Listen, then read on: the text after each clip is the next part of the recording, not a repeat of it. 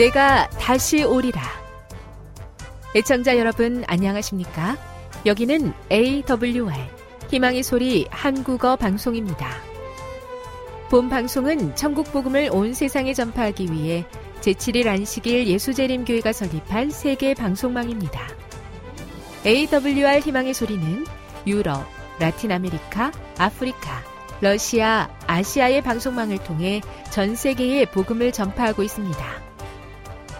AWR 아시아 희망의 소리 방송국은 한국어 방송을 매일 8시간씩 송출하고 있습니다. 희망의 소리 방송은 인터넷과 스마트폰을 통해서도 언제나 청취하실 수 있습니다. 들으실 수 있는 인터넷 주소는 awr.org입니다. 이 시간 희망의 소리 한국어 방송과 함께 보람있고 유익한 시간 되시기 바랍니다. 내가 다시 오리라. 여기는 AWR 희망의 소리 한국어 방송입니다.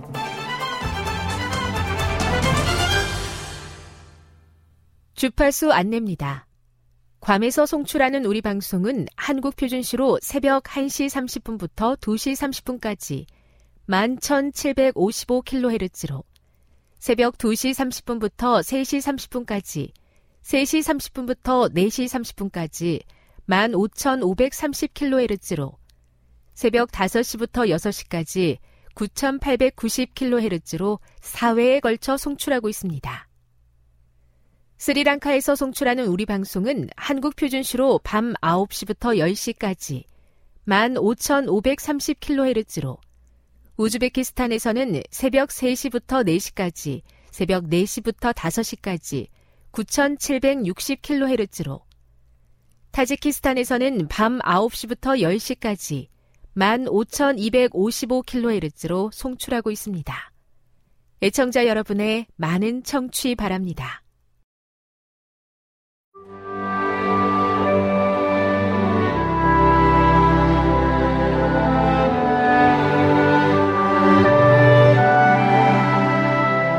읽어주는 교과 둘째 날 11월 22일 월요일 오직 그리스도의 방법으로 다음 구절들은 도움이 필요한 이들을 위한 사역에 대해 우리에게 무엇을 가르쳐 주는가? 요한복음 5장 1에서 9절, 마가복음 1장 23에서 28절. 엘렌 화이트는 특별히 도움이 필요한 사람들을 섬기는 예수님의 방법 5단계를 보여준다. 오직 그리스도의 방법을 사용함으로써만 사람들을 접촉할 때 참 성공을 거둘 것이다. 구주께서는 사람들의 유익을 소원하는 분으로서 그들과 섞이셨다. 그분께서는 그들에 대한 당신의 동정심을 보여주시고 그들의 필요를 따라 봉사하시고 그들의 신임을 얻으셨다. 그 후에 그분께서는 나를 따라오라고 그들에게 명령하셨다. 첫째, 도움이 필요한 사람들과 어울리고 그들을 알아가는데 시간을 투자하며 선을 행하기 위해 그들에게 필요한 것이 무엇인지 이해한다. 예수님께서 못에서 중풍병자를 어떻게 대하셨는지를 보라.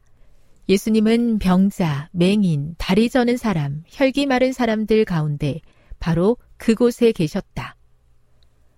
둘째, 동정심을 나타낸다.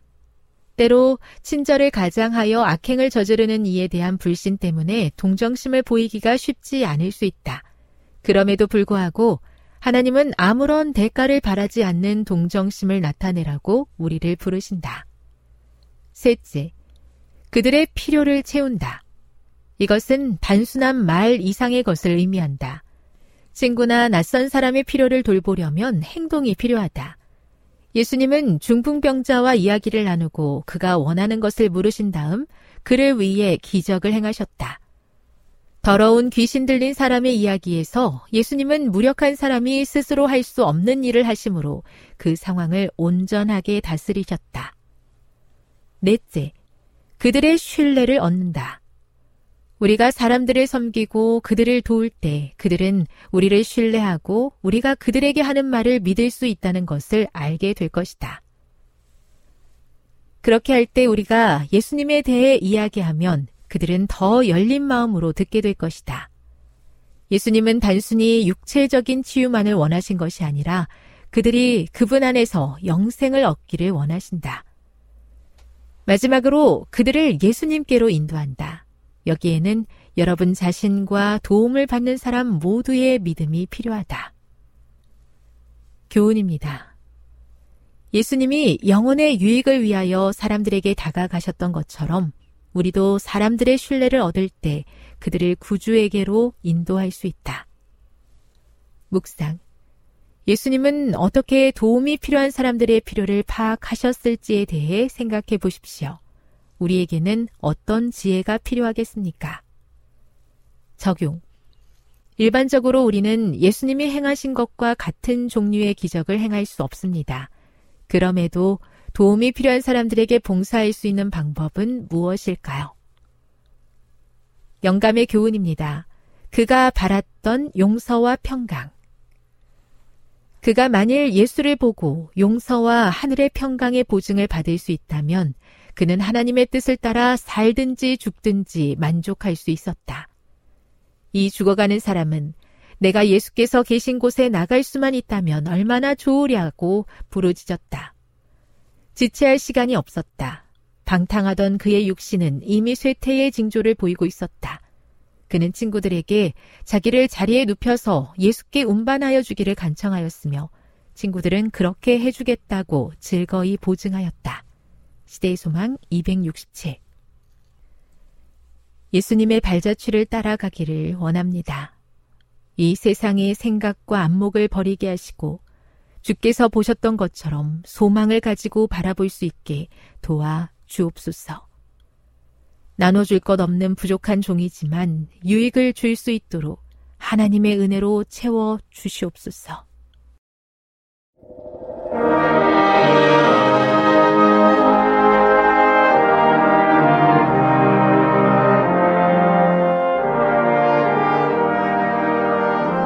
희망의 소리 청취자 여러분 안녕하십니까 민숙이 다시 읽기 여덟 번째 시간입니다.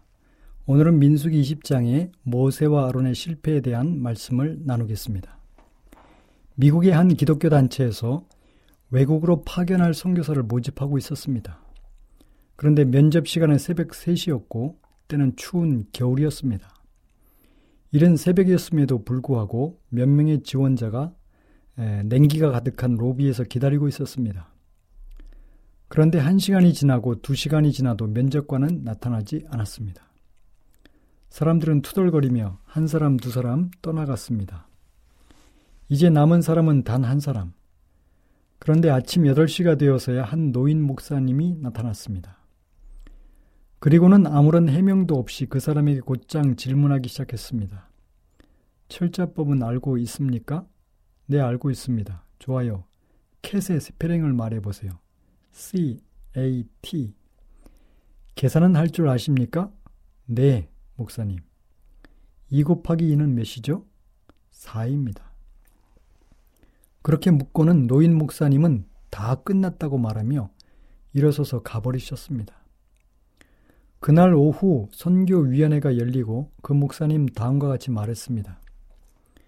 그 청년은 선교사로서 필요한 모든 것을 다 갖추었습니다. 첫째, 그는 극기 훈련이 잘 되어 있었습니다. 그는 추운 겨울 새벽 3시부터 5시간이나 잘 기다렸습니다. 둘째, 그는 약속을 잘 지키는 사람입니다. 정확히 새벽 3시에 약속 장소에 나타나, 나타났습니다. 셋째, 그는 잘 참는 사람입니다.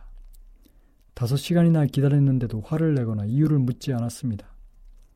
그는 겸손한 사람입니다. 유치원 어린이도 답, 답할 수 있는 질문에 성실하게 대답하였습니다. 그만한 사람은 다시 없을 것입니다. 끝까지 오래 참고 온유한 것이 바로 그리스도인 지도자가 갖추어야 할 최후의 덕목입니다. 이스라엘 진영이 무너지고 레위 지파의 진영 또한 무너지고 이제 마지막 남은 최후의 방패는 제장을 대표하는 대제장 아론과 이스라엘 전체를 이끄는 모세입니다.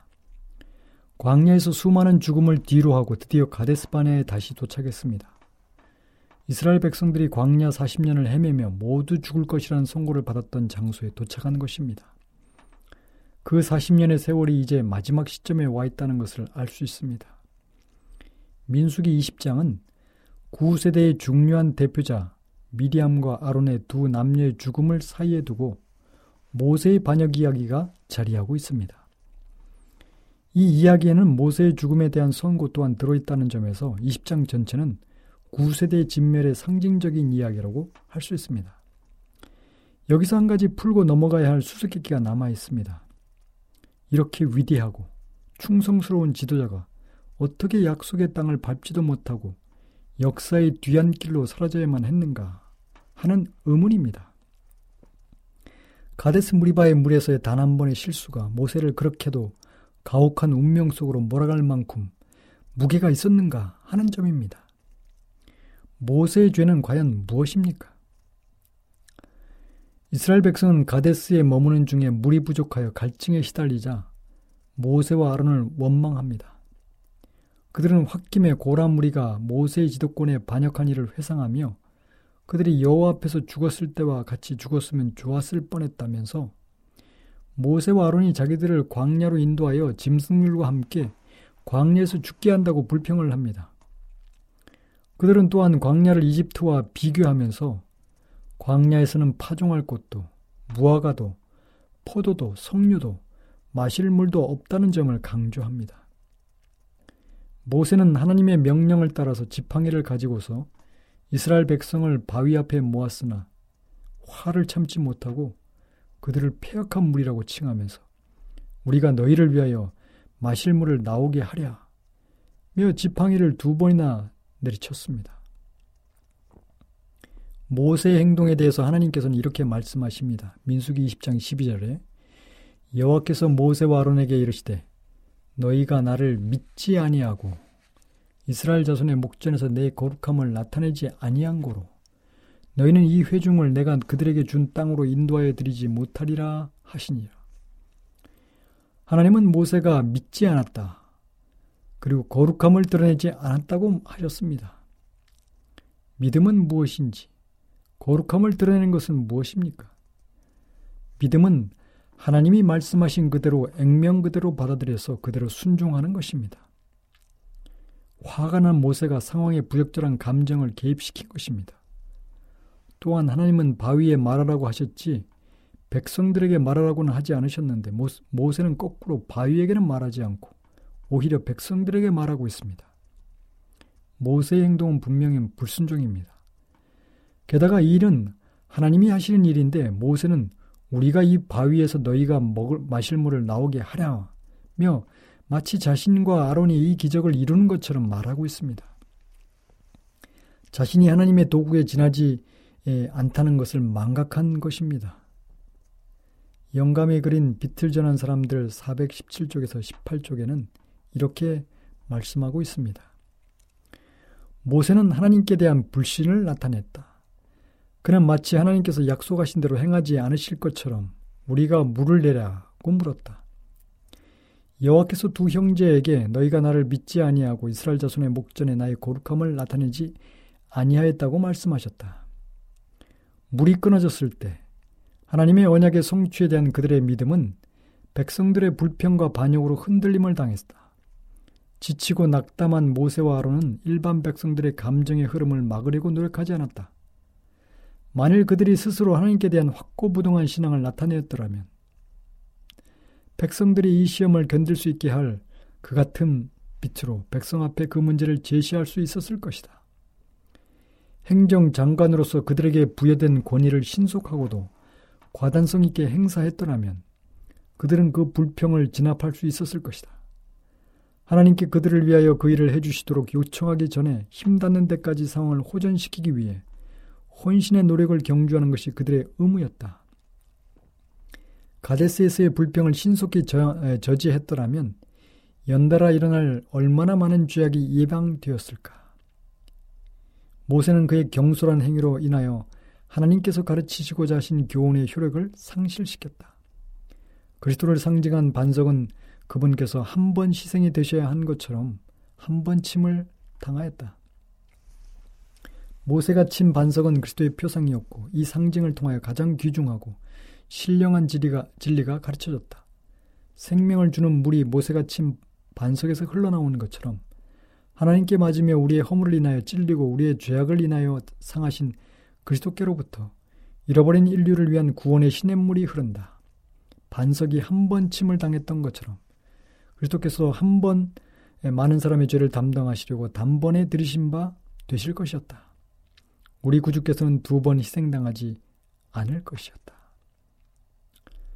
이 모세의 두 번째는 실수는 마치 우리가 예수님의 이름으로 축복을 간구하기만 하면 되는 것처럼 반성에게 명하기만 하면 에, 에, 되었습니다. 그러나 두 번째도 반석을 침으로 이 아름다운 그리스도의 표상의 의미가 상실되고 말았습니다. 이 모세는 구원자 예수님의 표상, 즉 모델이었습니다. 그는 광야의 모든 시험을 이기심으로 인류를 구원할 자격을 얻으신 흠없는 그리스도의 생, 생애를 예행하고 있었습니다. 그런데 그만 광야 시험에서 실패함으로 죄를 이기시고 인류를 구원할 모형을 망가뜨렸습니다. 그래서 그는 그만 무대에서 내려올 수밖에 없었습니다. 이뿐만 아니고 세 번째, 모세와 아론은 하나님께만 속한 권세를 자기들이 취했던 것입니다. 그때는 하나님께서 개입하실 필요가 있는 가장 엄숙한 기회였습니다. 이스라엘 지도자들은 이 기회에 백성들이 하나님께 대한 경외심을 갖도록 그들을 감명시키고 하나님의 능력과 선하심에 대한 저들의 믿음을 굳게 해주어야 하였습니다. 그들이 분노하여 너희가 우리가 너희를 위하여 이 반석에서 물을 내라고 부르짖었을 때 마치 그들은 그 능력이 인간의 약점과 정력을 소유한 자신들에게 놓여 있는 것처럼 그들 자신을 하나님의 자리에 두었던 것입니다. 모세는 백성들의 끊임없는 불평과 반역에 지쳐서 마침내 자기를 돕고 계시는 전능하신 하나님을 보지 못했습니다. 그는 하나님의 능력을 구하지 아니하고 인간의 약점을 나타냄으로 인해서 그의 경력에 오점을 남겼습니다. 만일 모세의 생애가 가데스에서 저질렀던 죄, 곧 바위에서 물을 어, 내게 하는 사건에서 하나님께 영광을 돌리지 아니한 그 한 가지 죄로 더럽혀지지 않았더라면 그는 약속의 땅에 들어갈 것, 들어갔을 것이며 죽음을 보지 않고 하늘로 승천했을 것입니다. 모세는 단 한 번의 실수로 인해서 약속의 땅에 들어가지 못했습니다. 단 한 번의 실수이지만 치명적이고 결정적인 실패였습니다. 이처럼 하나님의 공의는 엄중합니다. 어떠한 환경과 상황에 놓여 있을지라도 죄는 변명될 수 없었고 용납될 수도 없습니다. 그러므로 영감의 글은 선자왕에서 이렇게 기록하고 있습니다. 175쪽입니다. 사단이 가장 맹렬한 시험을 가지고 영혼을 공격할 때는 그 영혼이 가장 약할 때이다. 바로 그러한 때 사단은 하나님의 아들을 이기려고 하였다. 그는 이러한 계책으로 인류에게서 수많은 승리를 얻었기 때문이었다. 의지력이 약해지고 믿음이 결핍될 때 오랫동안 의를 위하여 담대히 섰던 자들이 유혹에 굴복하였다. 40년 동안의 방랑과 불신에 지친 모세는 잠깐 동안 무한하신 능력을 가지신 하나님께 대한 믿음을 잃었다. 모세는 바로 약속의 땅의 경계선에서 실패하였다. 오늘날도 그러하다. 우리가 의심에 쌓이고 고통스러운 환경에 처하거나 빈곤이나 곤궁으로 괴로움을 당할 때 사단은 여호와께 대한 우리의 신뢰심을 흔들려고 노력한다. 그리고 그 다음에는 우리의 과오를 나열하고 하나님을 불신하고 그분의 사랑을 의심하도록 우리를 유혹한다. 그는 영혼을 낙심하도록 하고 하나님께 대한 우리의 신앙을 깨뜨리려고 한다. 동료 그리스도인들이여 사단이 그대들의 약점을 알고 있다. 그러므로 여호와께 매달리라. 하나님의 사랑 안에 거하면 모든 시험을 견딜 수 있다. 그리스도의 의만이 온 세상을 휩쓸고 있는 악의 조수를 막을 수 있는 능력을 줄 것이다. 그대의 경험 중에 믿음을 행사하라. 믿음은 모든 짐을 가볍게 해주고 모든 피로를 풀어준다. 지금 신비스럽게 보이는 하나님의 섭리들은 그대가 계속 하나님을 의지함으로 해결될 것이다. 하나님께서 설계하신 길을 믿음으로 행하라. 시련은 올 것이다. 그러나 앞으로 전진하라. 이것이 그대의 신앙을 굳게 하고 그대로 봉사하기에 적합한 사람이 되게 할 것이다. 거룩한 역사를 기록한 것은 단순히 우리들이 읽고 경탄하라는 것이 아니요. 옛날 하나님의 종들이 행사한 동일한 믿음을 우리들도 행사하게 하려 함이라. 주께서는 지금도 그의 능력의 통로가 될 신앙을 가진 이들이 있는 곳에서 놀라운 일을 하실 것이다. 이렇게 말씀하셨습니다. 모세의 생애만큼 하나님의 공의와 사랑이 잘 드러난 사건은 없습니다. 하나님은 죄는 절대로 용납하지 못하십니다. 그래서 그는 약속의 땅에 들어가지 못했습니다. 혹자는 이를 두고 하나님이 가혹하다고 말합니다. 하나님은 인류를 파멸시키는 죄는 가혹하리만큼 절대로 용납하지 않으십니다. 온 우주의 정의도 그것을 요구합니다. 그러나 죄를 용납 못하시는 하나님은 회개한 죄인 모세를 사랑하시고 십자가의 은혜를 베푸셨습니다. 모세는 오랫동안 무덤 가운데 있지 않았습니다. 그리스도께서 친히 모세를 장사한 첫들과 함께 잠자는 성도 모세를 불러 일으키기 위해서 하늘에서 내려오셨습니다. 그리고 하나님의 자비는 모세를 부활시켜 더 좋은 약속의 땅, 진정한 약속의 땅, 하늘로 승천 시키셨습니다. 영감의 글 빛을 전한 사람들 479쪽에는 이렇게 기록하고 있습니다. 그리스도의 희생이 예시되기까지는 하나님의 공의와 사랑이 당신께서 모세를 다루신 일에서보다 더 뚜렷하게 나타난 적은 결코 없었다. 하나님께서는 결코 잊을 수 없는 교훈, 즉, 당신께서는 정확한 순종을 요구하시며, 사람들은 저희 창조주께 속한 영광을 스스로 취하지 않도록 주의하라는 교훈을 가르치시기 위하여 모세를 가나안 땅에 들어가지 못하게 하셨다. 하나님께서는 이스라엘의 유업에 동참하기를 간청하는 모세의 기도를 응답할 수 없으셨으나 당신의 종을 잊으시거나 버리지 않으셨다. 하늘에 계신 하나님께서는 모세가 당한 고통을 아셨으며 오랜 세월 동안 투쟁과 시련 중에서 충실히 봉사한 모든 행위를 주목하셨다. 하나님께서는 비스가산 꼭대기에서 지상 가나안보다 더 영광스럽고 무한한 유업으로 모세를 초청하셨다. 우리 하나님의 자비는 모세에게 이렇게 나타났던 것입니다. 그를 가장 좋은 진정한 유업의 땅, 약속의 땅 하늘로 인도한 것입니다. 지금 여러분께서는 AWR 희망의 소리 한국어 방송을 듣고 계십니다.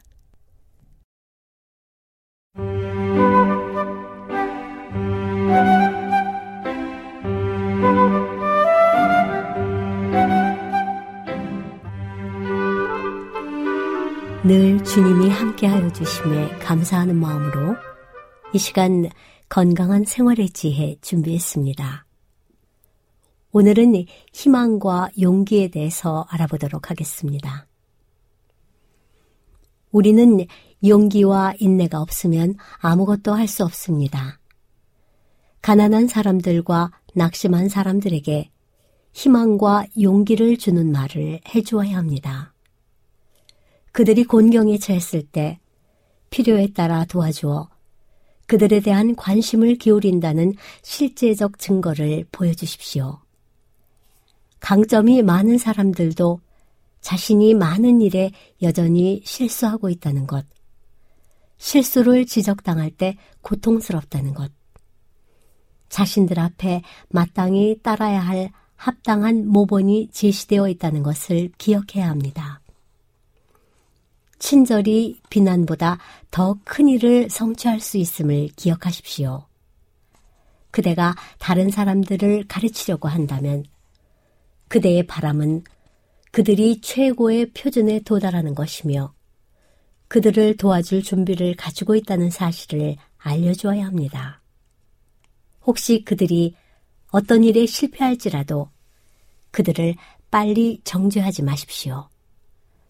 단순 극기, 검약 등은 가난한 사람들이 배워야 할 매우 본질적인 교훈들이지만 그들에게 어렵고 달갑지 않은 것처럼 보일 때가 종종 있습니다. 세상의 모본과 정신은 자만, 과시, 방종, 타락, 나태 등을 끊임없이 자극하며 조장하고 있습니다. 이런 악들은 수많은 사람을 가난하게 만들고 그보다 더 많은 사람을 타락과 불행에서 일어나지 못하게 합니다. 그리스도인들은 가난한 사람들이 이런 세력을 대적하도록 용기를 북돋아 주어야 합니다. 예수님은 스스로를 낮추시고 이 세상에 오셨습니다. 그분은 천한 출신이셨습니다. 하늘의 대왕, 영광의 왕, 모든 천군 천사의 사령관이 당신 스스로를 낮추시고 인성을 취하셨습니다. 그리하여 그분은 빈곤과 굴욕의 생애를 택하셨습니다. 가난한 사람들이 갖지 못한 행운을 그분 역시 취하지 않으셨습니다. 수고, 역경, 궁핍은 그분이 매일 당하신 경험의 한 부분들이었습니다. 여우도 굴이 있고 공중의 새도 집이 있으되 인자는 머리 둘 곳이 없도다. 이것이 그분의 말씀입니다. 예수께서는 사람들의 칭찬과 박수갈채를 추구하지 않으셨습니다. 군대를 지휘하지 않으셨고 세상의 나라를 통치하지 않으셨습니다. 부자들의 환심을 사거나 세상의 명예를 얻으려 하지 않으셨습니다. 나라의 지도자들로부터 어떤 지위를 요구하지 않으셨습니다. 그분은 낮은 신분의 사람들과 함께 거하셨습니다. 또 사회의 인위적 차별을 무시하셨습니다. 귀족 계급의 사람들, 부자들, 재능 있는 사람들, 학자들, 지위가 높은 사람들을 그분은 무시하셨습니다. 그분은 하늘의 왕이셨으나 당신의 제자들을 학식 있는 법률가, 통치자, 서기관, 바리새인들 중에서 택하지 않으셨습니다. 왜냐하면 그들은 자신들의 학식과 지위를 자랑하고 있었기 때문입니다. 그들은 유전과 미신적 관습에 사로잡혀 있었습니다. 모든 사람의 마음을 읽으실 수 있는 분께서는 즐거운 마음으로 가르침을 받을 수 있는 겸손한 어부들을 택하셨습니다. 그분은 세리들과 죄인들과 함께 잡수시고 보통 사람들과 섞이셨습니다. 그 이유는 그분이 그들과 같이 비천해지고 세속화되기 위해서가 아니고 교훈과 모본을 통하여 그들에게 바른 원칙을 제시하고 그들을 속되고 타락한 상태에서 건져내시기 위함이었습니다. 예수께서는 사람의 가치를 판단하는 세상의 거짓 표준을 바로잡으려고 노력하셨습니다. 세상이 빈곤에 대하여 찍어놓은 낙인을 제거해 버리고자 가난한 사람들과 같은 처지를 취하셨습니다. 가난한 사람들을 하나님 나라의 상속자로 택하심으로 빈곤 때문에 받는 조소의 비난을 영원히 벗겨버리셨습니다. 당신께서 걸어가신 길을 우리에게 보이시면서 아무든지 나를 따라오려거든 자기를 부인하고 날마다 제 십자가를 지고 나를 쫓을 것이니라 하고 그분은 말씀하십니다. 그리스도인 일꾼들은 사람들을 그들이 처한 현실에서 만나 그들을 교육시키되 자만심에서가 아니고 품성 형성의 관점에서 해야 합니다. 그리스도께서 어떻게 일하시고 자신을 부인하셨는지 그들에게 가르쳐 주어야 합니다. 그분으로부터 극기와 희생의 교훈을 배우도록 그들을 도와주십시오. 그들이 경성하여 유행을 따라 방종하지 않도록 가르쳐야 합니다. 인생은 자아를 즐겁게 함으로 낭비하기에는 매우 가치 있고 엄숙하고 신성한 책임으로 채워져 있습니다. 남녀들은 생애의 진정한 목적을 거의 깨닫지 못하고 있습니다. 그들은 빛나고 화려한 것들의 매력을 갖습니다. 세속적으로 탁월하게 되려는 야심이 있습니다. 생애의 가장 좋은 것들, 곧 단순, 정직, 진실, 순결, 성실 등은 살 수도 팔 수도 없습니다. 그것들은 무식한 사람이나 교육받은 사람, 비천한 노동자나 명예로운 정치가에게 똑같이 값없이 주어집니다. 하나님께서는 부자들과 가난한 사람들이 다 같이 누릴 수 있는 기쁨. 곧 순결한 사상과 이기심 없는 행동을 양육해서 얻는 기쁨. 동정어린 말을 하거나 친절한 행동을 하는 데서 오는 기쁨을 각 사람에게 주셨습니다. 그런 사람들에게서 그리스도의 빛이 흘러나와 많은 그늘 때문에 어두워진 삶을 밝혀줍니다. 세상 물질로 가난한 사람들을 도와주는 한편, 그들의 영적 필요를 언제나 명심하십시오. 그대 자신의 삶으로 구주의 보호의 능력을 증거해 주십시오. 그대의 품성을 통하여 모든 사람이 도달해야 할 높은 표준을 보여주어야 합니다. 단순한 실물 교훈을 통하여 복음을 가르치십시오. 그대가 해야 할 모든 일이 품성 형성의 교훈이 되게 하십시오.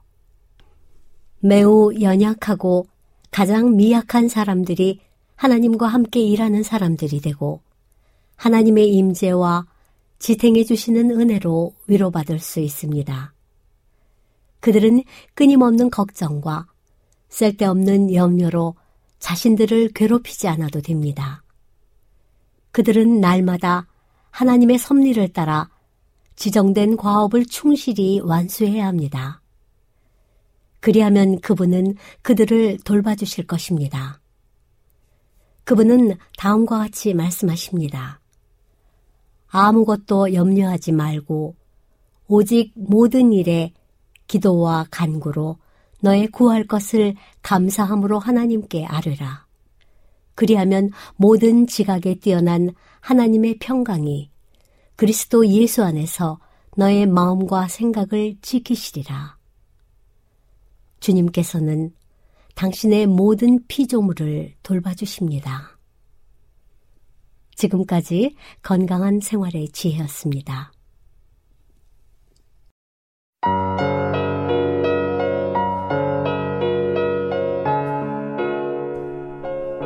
요한계시록 6장 1절 일곱 봉인에 담긴 심판 내가 봄에 어린 양이 일곱인 중에 하나를 떼시는데 그때 내가 들으니 내 생물 중에 하나가 우레소리 같이 말하되 오라 하기로 이에 내가 보니 흰 말이 있는데 그 탄자가 활을 가졌고 면류관을 받고 나아가서 이기고 또 이기려고 하더라. 둘째 인을 떼실 때에 내가 들으니 둘째 생물이 말하되 오라 하니 이에 다른 붉은 말이 나오더라. 그 탄자가 허락을 받아 땅에서 화평을 제하여 버리며 서로 죽이게 하고 또 큰 칼을 받았더라. 셋째 인을 떼실 때에 내가 들으니 셋째 생물이 말하되 오라 하기로 내가 보니 검은 말이 나오는데 그 탄자가 손에 저울을 가졌더라. 내가 내 생물 사이로부터 나는 듯한 음성을 들으니 이르되 한 데나리온에 밀 한 되요 한 데나리온에 보리 석 되로다. 또 감남류와 포도주는 해치지 말라 하더라. 넷째 인을 떼실 때에 내가 넷째 생물의 음성을 들으니 말하되 오라 하기로 내가 봄에 청황색 말이 나오는데 그 탄자의 이름은 사망이니 음부가 그 뒤를 따르더라. 그들이 땅 4분의 1의 권세를 얻어 검과 흉년과 사망과 땅의 짐승들로서 죽이더라. 다섯째 인을 떼실 때에 내가 보니 하나님의 말씀과 그들이 가진 증거로 말미암아 죽임을 당한 영혼들이 재단 아래에 있어 큰 소리로 불러 이르되 거룩하고 참되신 대주제여 땅에 거하는 자들을 심판하여 우리 피를 갚아주지 아니하시기를 어느 때까지 하시려 하나이까 하니 각각 그들에게 흰 두루마기를 주시며 이르시되 아직 잠시 동안 쉬되 그들의 동무 종들과 형제들도 자기처럼 죽임을 당하여 그 수가 차기까지 하라 하시더라. 내가 보니 여섯째 인을 떼실 때에 큰 지진이 나며 해가 검은 털로 짠 상복같이 검어지고 달은 온통 피같이 되며 하늘의 별들이 무화과 나무가 대풍에 흔들려 설익은 열매가 떨어지는 것 같이 땅에 떨어지며 하늘은 두루마리가 말리는 것 같이 떠나가고 각 산과 섬이 제자리에서 옮겨짐에 땅의 임금들과 왕족들과 장군들과 부자들과 강한 자들과 모든 종과 자유인이 굴과 산들의 바위 틈에 숨어 산들과 바위에게 말하되 우리 위에 떨어져 보좌에 앉으신 이의 얼굴에서와 그 어린 양의 진노에서 우리를 가리라. 그들의 진노의 큰 날이 이르렀으니 누가 능히 서리요 하더라. 요한계시록 7장 1절 인치심을 받은 14만 4천 명. 이 일 후에 내가 내 천사가 땅 내 모퉁이에 선 것을 보니 땅의 사방의 바람을 붙잡아 바람으로 하여금 땅에나 바다에나 각종 나무에 불지 못하게 하더라.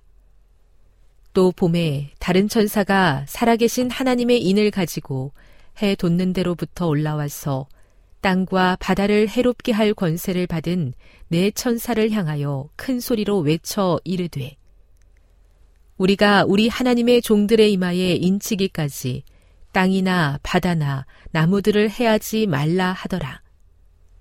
내가 인침을 받은 자의 수를 들으니 이스라엘 자손의 각 지파 중에서 인침을 받은 자들이 14만 4천이니 각 나라에서 온 무리 유다 지파 중에 인침을 받은 자가 1만 2천이요 루벤 지파 중에 1만 2천이요 갓 지파 중에 1만 2천이요 아셀 지파 중에 1만 2천이요 납달리 지파 중에 1만 2천이요 문하세 지파 중에 1만 2천이요. 시몬 지파 중에 1만 2천이요. 레위 지파 중에 1만 2천이요. 이사갈 지파 중에 1만 2천이요. 스불론 지파 중에 1만 2천이요. 요셉 지파 중에 1만 2천이요. 베냐민 지파 중에 인침을 받은 자가 1만 2천이라.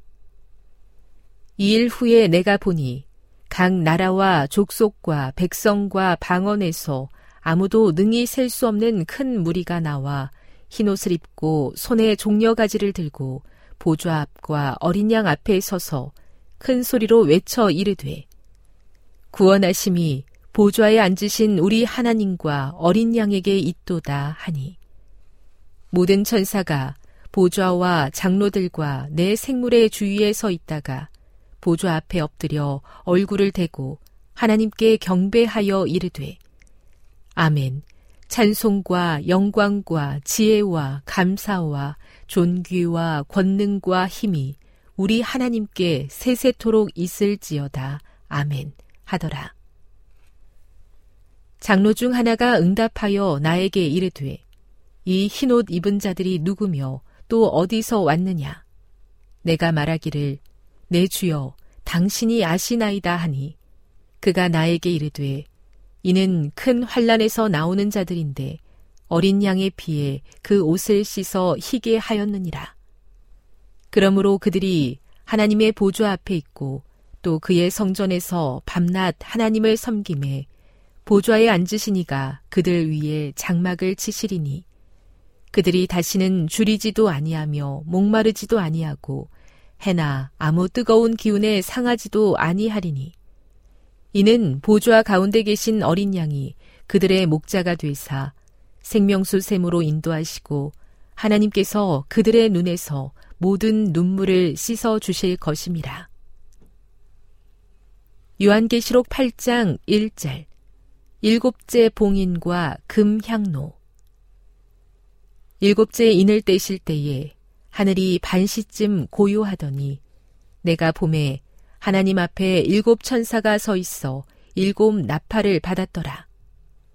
또 다른 천사가 와서 재단 곁에 서서 금 향로를 가지고 많은 향을 받았으니 이는 모든 성도의 기도와 합하여 보좌 앞 금 재단에 드리고자 함이라.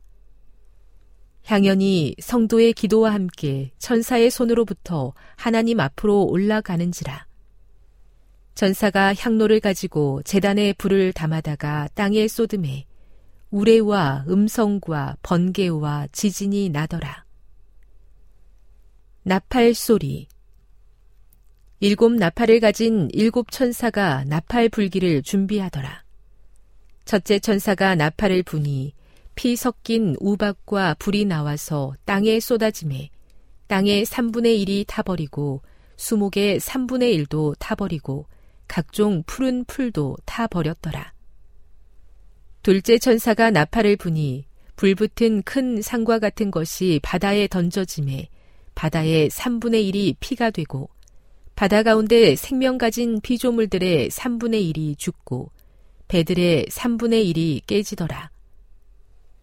셋째 천사가 나팔을 부니 횃불같이 타는 큰 별이 하늘에서 떨어져 강들의 3분의 1과 여러 물샘에 떨어지니 이 별 이름은 쓴 쑥이라 물의 3분의 1이 쓴 쑥이 되매 그 물이 쓴 물이 되므로 많은 사람이 죽더라. 넷째 천사가 나팔을 부니 해 3분의 1과 달 3분의 1과 별들의 3분의 1이 타격을 받아 그 3분의 1이 어두워지니 낮 3분의 1은 비추임이 없고 밤도 그러하더라. 내가 또 보고 들으니 공중에 날아가는 독수리가 큰 소리로 이르되 땅에 사는 자들에게 화, 화, 화가 있으리니 이는 새 천사들이 불어야 할 나팔 소리가 남아 있음이로다 하더라.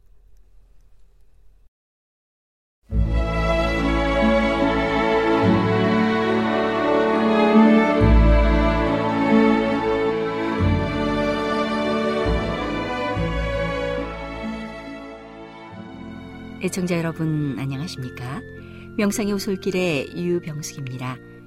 이 시간은 당신의 자녀들과 교회를 돌보시는 하나님의 놀라운 능력의 말씀이 담긴 엘렌지 화이처 교회 증언 1권을 함께 명상해 보겠습니다. 건강과 신앙 사탄은 에덴으로 들어가는 길을 찾아내고 하와에게 그의 행복을 위하여 하나님께서 주신 것 이상의 무엇인가가 필요하다는 것과 금단의 열매가 그의 육체와 마음에 영향을 주는 특별한 활력소가 되어 그를 지식에 있어서 하나님과 같아지기까지 높여줄 것이라고 믿게 했다. 그러나 그가 얻고자 애쓴 지식과 유익은 그에게 무서운 저주임이 판명되었다. 신앙을 마치 철장으로 다스리는 폭군처럼 생각하는 병적 상상력을 가진 자가 있다. 그런 사람은 그들의 타락상에 대하여 끊임없이 탄식하고 가상적인 악에 대하여 번민한다. 사랑은 그들의 마음에 존재하지 않고 그들의 얼굴은 언제나 찌푸려져 있다. 그들은 젊은이나 다른 어떤 사람의 티 없는 웃음소리를 들어도 냉랭해진다. 그들은 모든 레크리에이션이나 오락을 죄로 여기고 마음은 항상 엄격하고 냉혹한 상태가 되어 있어야 한다고 생각한다. 이것은 하나의 극단이다. 또 어떤 사람은 건강을 얻으려면 새로운 오락과 변화를 고안해 내기 위하여 마음이 언제나 긴장 상태에 놓여야 한다고 생각한다. 그들은 흥분을 의지하는 법을 배우고 있으므로 그것이 없으면 불안해진다. 그런 사람은 참된 그리스도인이 아니다. 그들은 또 하나의 다른 극단으로 치우친다. 그리스도교의 참 원칙은 모든 사람 앞에 그 높이와 깊이, 그 길이와 넓이를 측량할 수 없는 행복의 근원을 열어준다. 영생하도록 솟아나는 샘물은 우리 안에 거하시는 그리스도이시다. 그것은 그리스도인이 마음껏 마실 수 있는 샘, 결코 마르지 않고 언제나 솟아나는 샘물이다. 거의 모든 사람에게 육체와 정신의 질병을 초래하는 것은 불만의 감정과 불평의 정신이다. 그들에게는 하나님이 없다. 그들에게는 휘장 안에까지 미치는 소망, 영혼의 닭같이 분명하고 견고한 소망이 없다. 이 소망을 가진 모든 사람은 하나님이 정결하신 것처럼 스스로를 정결케 할 것이다. 그런 사람에게는 불확실한 바람, 불평, 불만이 없을 것이다. 그들은 계속해서 악한 것을 바라보거나 가상적인 고통을 마음에 간직하고 있지 않다. 그러나 우리는 환란의 때를 미리 당하고 있는 많은 사람을 보게 된다. 그들의 모습에는 어디에나 걱정이 새겨져 있다. 그들은 위안을 찾지 못하고 어떤 무서운 재난을 계속해서 불안하게 예상하고 있는 것처럼 보인다. 그런 사람은 하나님께 욕을 돌리고 그리스도를 믿는 신앙에 좋지 않은 평판을 초래한다. 그들은 하나님께 대한 진정한 사랑도 배우자와 자녀에 대한 사랑도 가지고 있지 않다. 그들의 애정은 병들었다. 그러나 헛된 오락은 그런 자의 마음을 결코 바로잡지 못할 것이다. 행복해지기 위하여 그들은 변화시키는 하나님의 영의 감화가 필요하다. 그들은 거룩하고 풍성한 위로를 깨닫기 위하여 그리스도의 중보를 통한 유익을 얻어야 할 필요가 있다. 그러므로 생명을 사랑하고 좋은 날 보기를 원하는 자는 혀를 금하여 악한 말을 그치며 그 입술로 괴유를 말하지 말고 악에서 떠나 선을 행하고 화평을 구하여 이를 조치라. 주의 눈은 의인을 향하시고 그의 귀는 저희 간구에 기울이시되 주의 낯은 악행하는 자들을 향하시느니라. 이 성경절에 대하여 체험적 지식을 가지고 있는 자는 진정으로 행복하다. 그들은 하나님의 인정을 세상의 어떤 오락보다 더 가치 있게 여긴다.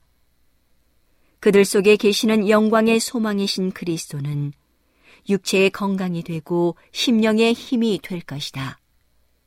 복음의 단순함은 안식일을 지키노라고 공언하는 자에게서 신속히 사라져 가고 있다. 나는 하나님께서 우리를 어떻게 번영케 하실 수 있을까라고 하루에도 수없이 물어본다. 기도는 조금밖에 드려지고 있지 않다. 사실상 기도는 거의 쓸모없이 되어간다. 우리를 위하여 수치스런 십자가를 지신 그리스도의 십자가를 즐거운 마음으로 지고자 하는 사람은 별로 없다. 나는 하나님께서 진척되기를 바라시는 만큼 기관에서 일이 진척되고 있다고 생각할 수는 없다. 나는 그분께서 그 기관에서 얼굴을 돌리실까 두렵다. 나는 의사와 조수가 가장 높은 자격을 갖추고 진리에 대하여 체험적인 지식을 가지고 있고 존경을 받을 수 있고 그들의 말을 신임할 수 있는 자여야 할 것을 보았다.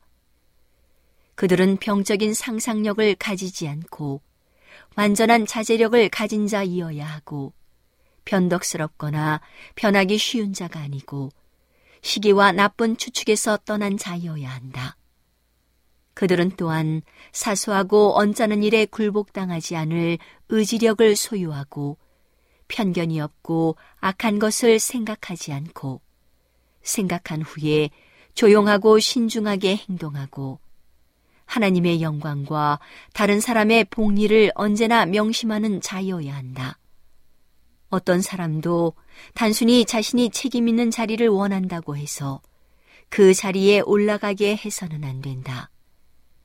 그 자리에 합당한 자격을 갖춘 자만이 택함을 받아야 한다. 책임을 져야 할 자는 먼저 시험을 받아 그들이 좋아하는 친구가 여럿 있고 다른 사람을 무시하지 않으며 시기하는 마음이었고 이 사람이나 저 사람을 싫어하지 않을 것이라는 증거가 있어야 할 것이다. 하나님께서는 모든 사람이 그 기관 안에서 올바르게 행동하게 하신다. 오늘은 당신의 자녀들과 교회를 돌보시는 하나님의 놀라운 능력의 말씀이 담긴 엘렌지 화이처 교회 증언 1권을 함께 명상해 보았습니다. 명상의 오솔길이었습니다.